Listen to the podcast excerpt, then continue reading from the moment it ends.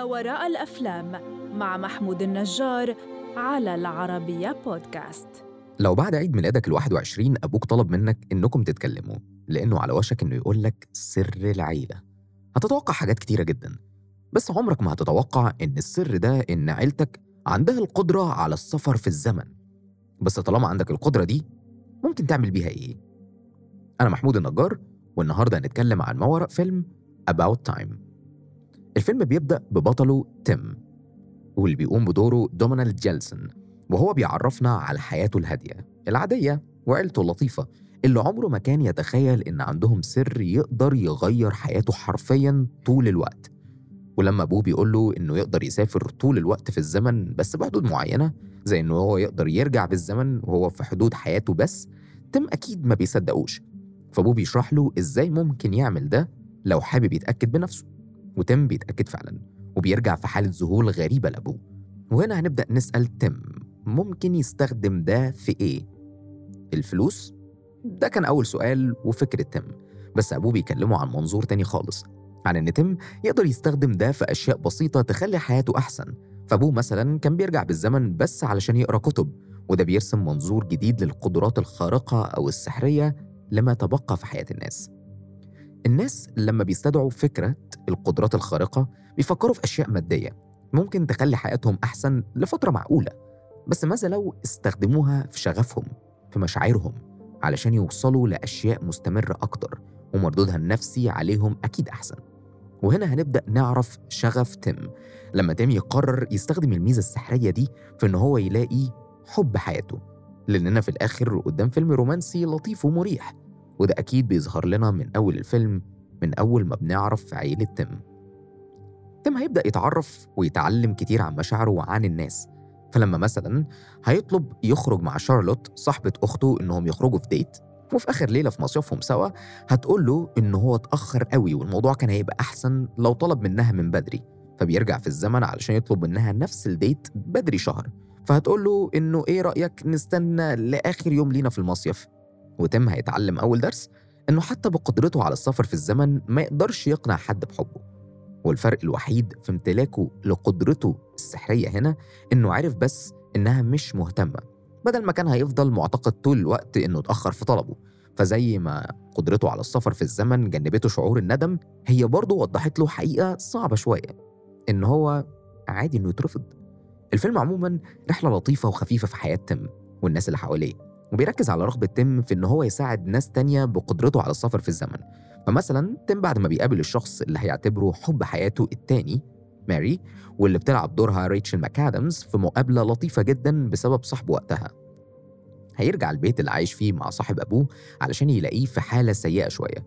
والسبب كان إن هو مسرحيته اللي قضى وقت طويل جدا بيكتبها فشلت فشل ذريع على المسرح لأن الممثل نسي دوره.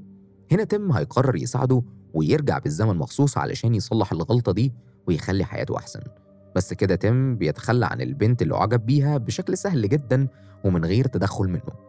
فهيبدأ يستخدم قدرته علشان يرجع يحاول يتعرف عليها من غير ما يمحي اللي عمله لصاحب أبوه. هيحاول محاولة من الأول من غير ما يسافر بالزمن لما يروح معرض لكيت ماس وده لأن في أول مرة تقابله فيها قالت له إنها من أشد معجبينها. بس لأن كان قدر ماري إنها تقابل حد تحبه في الوقت ده هيلاقيها ارتبطت فعلا بشخص تاني. ده غير إنه هيبقى شخص غريب جدا بالنسبة لها لأنه عارف عنها حاجات هي ما عرفتهوش بيها. كلها حاجات هتنتهي بإن تم مضطر يرجع بالزمن علشان يقابلها مقابلة مختلفة. وهيحصل فعلا. وهي كمان هتحبه وهيعيشوا فترة لطيفة من حياتهم سوا. لغاية ما تم هيقابل شارلوت صاحبة أخته وأحداث مختلفة هتقودهم لأنهم يتعشوا سوا. فشارلوت هتقول له إنها دلوقتي تقريبا حاسة بالندم إنهم ما ارتبطوش في الصيف اللي قضوه سوا. وتم اللي كان بيدور على الحب دلوقتي بين حبه الأول وحبه الحقيقي. فيحسم قراره بسرعة لما يروح يتقدم لماري اللي هتوافق فعلا وهيسافروا سوا لعيلته علشان يعرفهم ببعض. لما حياة تيم وشارلوت هتستقر هيتجوزوا وهيعملوا عيلة لطيفة لما يخلفوا بنتهم بوسي. تيم هيتكلم عن استقرار حياته وإنه بقى أب خلى كل الأشياء لطيفة وهادية. كأنه أخيرا ما عادش محتاج يسافر بالزمن علشان يصلح أي شيء لأن أي شيء مش مهم المهم بنته وبيته الهادي. بس عيلة تيم في الحقيقة بتمتد أكتر من كده لأنه أكيد دايما مهتم لأمه وأبوه وأخته كيتي اللي هتغير شكل الهدوء اللي عايش فيه لما تيم بيكتشف إنها عملت حادثة في نفس وقت حفلة بنته الصغيرة بوسي. أكيد دي حاجات مهمة جدا فيها إن هو يسافر عبر الزمن فهيرجع علشان ينقذ أخته ويلغي الحادثة. وهنا تيم هيقرر يدي قدرته لكيتي لأنه خلاص هو حياته كويسة دلوقتي. ده دور أخته في إنها يبقى ليها حياته الكويسة. بس لأن العالم مش بالسهولة دي وده الدرس اللي كان مفروض تيم يتعلمه أول مرة حاول يساعد صاحب أبوه هتحصل غلطة هتخلي بوسي بنت تيم ولد. درس تيم كان صعب شوية لأنه اضطر يرجع لوقت ميلاد بنته وما يساعدش كيتي في إنها تغير حياتها بالسفر للماضي. بس هو أكيد يقدر يساعدها بشكل تاني دلوقتي. فبعد حادثتها هيساعدها تختار اختيارات أحسن ليها من غير ما يسافروا بالزمن. حياة كيتي وتيم هتبقى أحسن. هيقدروا يعملوا عائلات مستقرة وهم بيساعدوا بعض. بس للأسف ده وقت موت أبوهم الشيء اللي أي قدرة سحرية ما تقدرش تمنعه.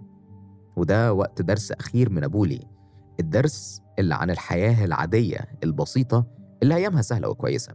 أبوه هيقول له إنه لما كان بيعيش أيام طويلة وسيئة كان بيختار يعيشها تاني لأن في المرة الأولى تيم هيعيش يوم متوتر وسيء.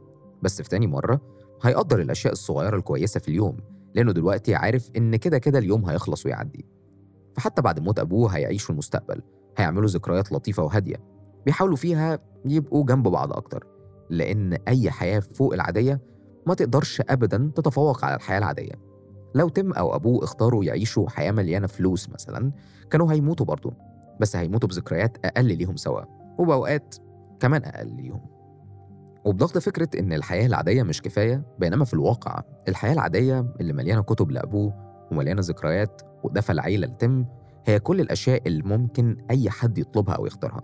واليوم الأخير لأبوه أبوه اختار يرجع لوقت تم كان فيه طفل وكانوا بيلعبوا سوا على البحر. لأن وقت نهاية حياتنا ما بنبقاش محتاجين أكتر من ذكريات اللطيفة الهادية لأننا عارفين إن مفيش أي شيء تاني ممكن يمنع النهاية دي. فعلى الأقل بندور على أي حاجة تخلينا كويسين وقتها. في الآخر إحنا كنا قدام فيلم بيحاول يخليك تحس أحسن ناحية الحياة وتقدرها أكتر. لأن حتى لو كنت بتحسد البطل على قدرته السحرية واقعية الموت والنهاية هتخليك تدرك إنك مستحيل تمنع أشياء معينة حتى لو اخترت أشياء تانية. والفيلم الخيالي في البلوت الأصلية فيه ما كانش منفصل عن الواقع بالعكس كان واقعي لدرجة إنك في الغالب هتتعامل مع القدرة السحرية المسيطرة عليه على إنها شيء عادي ومجرد موجود في الخلفية أو في ال background الفيلم مش Oscar material مثلا هو فيلم هادي ولطيف بيمرر رسالته بسلاسة من غير تنظير مبالغ فيه على الناس. بالعكس هو بيحاول يقنعك بمشاهد لطيفة بقيمة حياتك اليومية وده كان سبب إن هو اتقابل بحب من الجمهور وحقق أرباح كبيرة في ال box office وصلت ل 88 مليون دولار. لأن أغلب مشاهده شبه حياة الناس في الشغل في البيت أو حتى في محاولات لطيفة ساذجة أحيانا من البطل وهو بيحاول يتعرف على حب حياته. دلوقتي هل أنت شخص بتقدر الأوقات اللطيفة والسهلة في حياتك؟ ولا كنت محتاج تشوف فيلم زي About Time علشان تاخد بالك منها؟ ولا أصلا شايف إن دي سذاجة من البطل وإنه أكيد بيفكر كده علشان معاه الفرصة دايما إن هو يغير حياته؟ هستنى أعرف رأيك واستناني الحلقة اللي جاية في حلقة جديدة من بودكاست ما وراء الأفلام علشان نحكي عن ما وراء فيلم جديد بمنظور مختلف منظور ما وراء الأفلام